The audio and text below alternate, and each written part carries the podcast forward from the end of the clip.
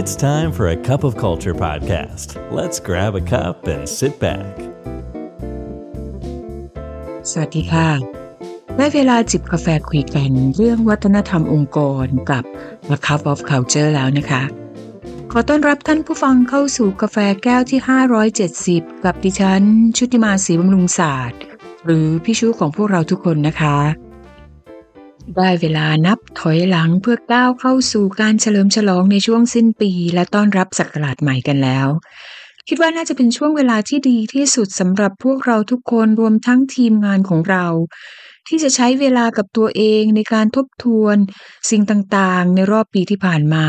หรือที่เราเรียกกันว่า self reflection ทั้งสิ่งที่ได้เรียนรู้ ความท้าทาย อุปสรรค ความสำเร็จ ความล้มเหลว รวมทั้งเริ่มลองตกตะกอนทางความคิดและกำหนดสิ่งที่จะเป็นเป้าหมายของปีหน้าหรือ New Year Resolution ที่กำลังจะมาถึง A Cup of Culture EP นี้จะเป็น EP สุดท้ายของปี 2566 ที่พี่ชูจะมาชวนท่านผู้ฟังคุยกันในเรื่องราวของวัฒนธรรมและการสร้าง เพื่อให้เกิดคุณภาพที่ดีกับวัฒนธรรมองค์กรของเรา ดังนั้นจึงอยากจะทิ้งเรื่องราวที่ดีเกี่ยวกับเรื่องของการทำ self reflection และ New Year Resolution เพื่อให้ท่านผู้ฟังได้ลองนำไปปรับใช้กับตัวเองและทีมงาน เพื่อเตรียมความพร้อมสำหรับการก้าวเข้าสู่ศักราชใหม่ที่จะมาถึงนี้ค่ะ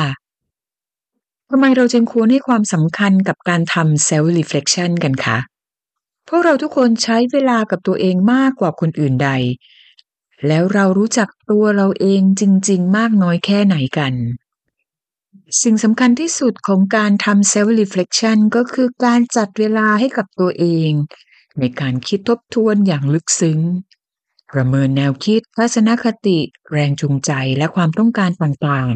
ๆ และมันเป็นช่วงเวลาที่ดีที่สุดที่เราจะตั้งคำถามกับตัวเองว่า เราขับเคลื่อนตัวเองไปในทิศทางต่างๆ ไปในสิ่งต่างๆ เหล่านั้น ด้วยเหตุผลหรือปัจจัยอะไรกันแน่ หลายๆท่านอาจจะคิดว่าการทำ self reflection เป็นเรื่องเสียเวลา หรือบางท่านอาจจะคิดว่ามันก็เป็นสิ่งที่น่าจะเกิดขึ้นอยู่แล้วตามธรรมชาติไม่ใช่หรือในความเป็นจริงแล้ว ไม่ว่าเราจะอายุมากขึ้นแค่ไหนหรือมีประสบการณ์มากขึ้นเพียงใด การฝึกฝนตนเองกับการให้เวลาเพื่อทำ self reflection ยังคงเป็นสิ่งที่เราพึงควรกระทำอยู่อย่างสม่ำเสมอ self reflection นอกจากจะเป็นการทบทวนสิ่งต่างๆ ที่ผ่านเข้ามาแล้ว ยังเป็นกระบวนการในการสร้าง self awareness หรือการมีความตระหนักรู้ตนเอง ด้วยการให้เวลาอย่างตั้งใจ การทำ reflection ควรปลดปล่อยความคิดอย่างเป็นอิสระ โดยไม่มีการคิดวิพากษ์วิจารณ์ตนเอง ซึ่งสิ่งเหล่านี้เป็นสิ่งที่เราควรฝึกหัดกับตัวเอง ขณะเดียวกันเราควรจะสนับสนุนและกระตุ้นให้ทีมงานของเราได้ทดลองทำ self reflection และฝึกฝนอย่างสม่ำเสมอเช่นกัน การทำ self reflection เป็นการค้นหาตัวเองช่วยให้เราค้นพบถึงสาเหตุของความไม่รู้สึกพึงพอใจ ความขุ่นข้องมองใจ และค้นหาความจริงเพื่อแก้ไข ลองมาดูกันนะคะ ว่า self reflection ช่วยอะไรเราได้บ้าง ประการแรกเลย เป็นการสร้างมุมมองใหม่ๆ ในเวลาปกติที่ชีวิตของพวกเราวุ่นวายกับการทำงาน หลายครั้งก็เหมือนตกอยู่ท่ามกลางเมฆหมอกหรือถ้าเป็นในยุคนี้ก็อาจจะเป็นฝุ่น PM 2.5 และยิ่งถ้าเป็นสถานการณ์ที่เลวร้าย ก็ยิ่งเหมือนกับตกอยู่ในหลุมอากาศที่เลวร้ายเลยทีเดียว การหมั่นฝึกฝนการทำ self reflection จะช่วยให้เราเกิดความสงบทางจิตใจและทางความคิด ก่อให้เกิดกระบวนการที่เป็นเหตุเป็นผลที่มากยิ่งขึ้น ได้เห็นมุมมองใหม่ ๆ ในมิติที่แตกต่าง ประเด็นถัดมา ช่วยเราหาคำตอบที่เหมาะสมและมีคุณภาพได้ดียิ่งขึ้นตามความตั้งใจ self reflection จะช่วยเราพิจารณาหาทางออกทางเลือกที่ดีที่สุด ในการจัดการกับปัญหาด้วยการให้เวลา เราจะเข้าใจตนเองในเวลาเดียวกันก็จะเข้าใจผู้อื่นมากขึ้น จะช่วยให้เราบริหารตนเองบริหารงาน ด้วยเป้าหมายมากกว่าด้วยความกดดัน ประโยชน์ข้อต่อมาก็คือ สร้างความเข้าใจตัวเอง self reflection จะช่วยให้เราเห็นแก่นแท้ของตัวเราเองอย่างชัดเจน ช่วยให้เราเลือกตัดสินใจในเรื่องต่างๆ อย่างมีความสุข และเมื่อเราต้องเลือก เราจะสามารถตัดสินใจได้โดยปราศจากข้อสงสัยและความสับสน ช่วยให้เกิดความมั่นใจในสิ่งที่ต้องการ ต่อเนื่องกันมาเลย ก็คือ ช่วยพัฒนาและยกระดับทักษะการตัดสินใจเพราะเมื่อเรามีโอกาสในการทบทวนด้วยเหตุผลพิจารณาอย่างดีแล้ว เราจะมีความชัดเจนในการเลือกทางออกในแต่ละสถานการณ์ นอกจากนี้ยังส่งเสริมการเรียนรู้ โดยเฉพาะกับเรื่องราวที่ซับซ้อน และอาจจะไม่ใช่เรื่องที่เรารู้สึกสบายใจนักที่ต้องจัดการ Self Reflection จะช่วยให้เราประเมินเส้นทางที่เรากำลังเดินไป เข้าใจสถานการณ์ เปิดโอกาสให้เราคิด ให้เข้าใจความรู้สึกความต้องการ แรงบันดาลใจ ในการขับเคลื่อนสิ่งต่างๆ เหล่านั้นและประการสุดท้ายสำคัญมากๆ คือช่วยให้มีสภาพจิตใจที่มีคุณภาพ การใช้ Self Reflection อย่างถูกต้องจะช่วยให้เรารู้ถึงขอบเขตในการจัดการตนเอง สร้างความเชื่อมั่น และช่วยให้เราจัดการกับสถานการณ์แย่ๆได้ดีขึ้น ถึงตอนนี้แล้วท่านผู้ฟังคงได้เห็นถึงประโยชน์ ของ Self Reflection ในมิติต่างๆ ดังนั้นจึงอยาก ที่จะชักชวนนะคะ ให้ทุกท่านให้เวลากับตนเองเพื่อทำ Self Reflection อย่างสม่ำเสมอ รวมทั้งสนับสนุนให้ทีมงานของเราได้ลองฝึกหัดเช่นกันนะคะ แล้วเราจะมีวิธีการในการที่จะฝึกฝน Self Reflection ของเราอย่างไรบ้าง ลองมาดูกันค่ะ เรื่องแรกนะคะ ก็คือฝึกความคิดและกำหนดสิ่งที่เราต้องการทบทวนมองหาสิ่งที่เราต้องการพัฒนา เพื่อให้เกิดความเข้าใจตนเองมากขึ้น เรื่องต่อมาค่ะ ชื่นชมในเรื่องราวดี ๆ ที่เกิดขึ้นกับตนเอง การให้ความชื่นชมกับตนเองถึงความสำเร็จ และสิ่งที่เราได้ทำเป็นสิ่งแรกที่เราควรจะทำนะคะ ในกระบวนการทำ self reflection เรื่องต่อมาค่ะ ฝึกการทำ self reflection อย่างมีสมาธิ เพราะจะช่วยให้เราสามารถเชื่อมโยงความคิดเข้ากับระบบการทำงานของสมอง และช่วยฝึกหัดการจัดระบบความคิดของเราให้ดีขึ้น ต่อมาค่ะกำหนดเป้าหมายที่ต้องการทบทวนให้ชัดเจนเพื่อให้มีทิศทางในการคิดทบทวน นอกจากนี้แล้ว มันจดบันทึกค่ะ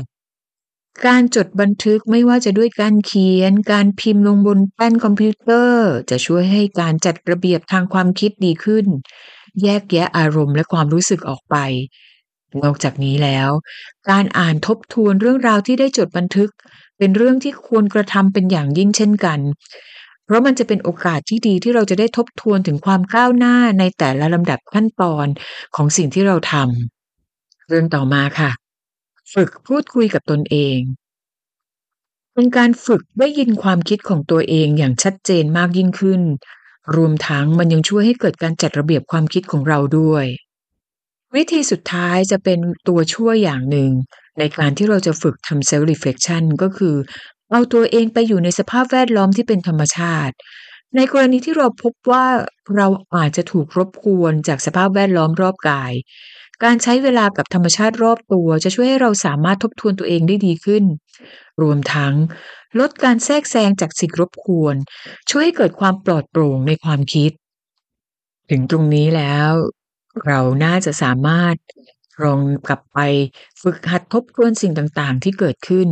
เพื่อให้เราได้มองเห็นภาพของตัวเองให้ชัดเจนในปีที่ผ่านมา และเป็นเวลาที่เราควรจะเริ่มกำหนด สิ่งที่เราต้องการจะทำต่อไปในปีหน้า หรือ New Year Resolution แทบจะทุกคนน่าจะต้องผ่านประสบการณ์ในการ ตั้ง New Year Resolution มาในทุกๆปี แต่ก็อีกเช่นกันที่บ่อยครั้ง Resolution เหล่านั้นไม่เกิดขึ้นจริง และมันก็จะถูกนำมาปัดฝุ่นแล้วก็มาตั้งกันใหม่ปีแล้วปีเล่า วันนี้พี่ชุมมีกฎเหล็ก 8 ข้อที่จะนำมาฝาก โดยที่หวังว่าจะช่วยให้ท่านผู้ฟังได้นำไปใช้และประสบความสำเร็จในการกำหนด New Year Resolution ประจำปี 2024 นี้ค่ะกฎเหล็กข้อแรกค่ะสำคัญที่สุดเลยก็คือ คุณต้องมีคอมมิ t เมนต์กับ resolution ของคุณเอง หัวใจของเรื่องนี้ก็คือความตั้งใจที่ต้องการจะสร้างความเปลี่ยนแปลง ความเชื่อที่ว่าเราสามารถที่จะทำให้เกิดความสำเร็จได้ ดังนั้นสิ่งที่สำคัญก็คือ จงเลือก resolution ที่เราต้องการให้มันเกิดความสำเร็จจริง ๆ นอกจากนี้คุณยังอาจจะประกาศหรือบอกกล่าว resolution นี้ให้กับคนอื่นได้รับทราบ เพื่อที่คนรอบข้างของคุณ จะได้ช่วยให้คุณ สามารถที่จะทำ resolution นั้นให้เกิดขึ้นจริง และเมื่อคุณได้กำหนด resolution แล้วอย่ารอเวลาค่ะ หรือปล่อยจนถึงหน้าที่สุดท้าย จงลงมือปฏิบัติในทันที กฎเหล็กข้อที่สองค่ะตั้ง resolution ที่จะเกิดขึ้นจริงและเป็นไปได้ ถ้าคุณจะต้องใช้ resolution ของปีที่ผ่านมา เพราะว่าคุณยังทำมันไม่เสร็จหรือไม่สำเร็จ จงไตร่ตรองให้ถี่ถ้วนนะคะว่า แล้วปีนี้คุณจะทำได้จริง ๆ หรือไม่ การตั้ง resolution อาจจะลดความเข้มข้นให้น้อยลง ก็ไม่ใช่เรื่องผิดอะไร ถ้ามันจะ make sense มากกว่า หรือมันจะสามารถทำให้มันเกิดขึ้นจริงหรือประสบความสำเร็จได้กฎเหล็กข้อที่สามค่ะ บันทึกเป็นหลักฐาน ฟังดูอาจจะตลกนะคะแต่มันเป็นวิธีง่ายๆ แล้วก็ super powerful ค่ะ การใช้เวลาและการสร้าง resolution อย่างตั้งใจ จะทำให้เราเกิดแรงผลักดันจากภายใน ในการจะทำให้ resolution นั้นๆ เกิดขึ้นจริงกฎเหล็กข้อต่อมาค่ะกำหนดแผน ที่จะทำให้ resolution นั้นเกิดขึ้นจริง สิ่งที่ต้องทำกำหนดเวลาเป้าหมายและตัวชี้วัดกฎเหล็กข้อต่อมาน่าจะถือเป็นตัวช่วยค่ะ คือเราสามารถมีความยืดหยุ่นได้บ้าง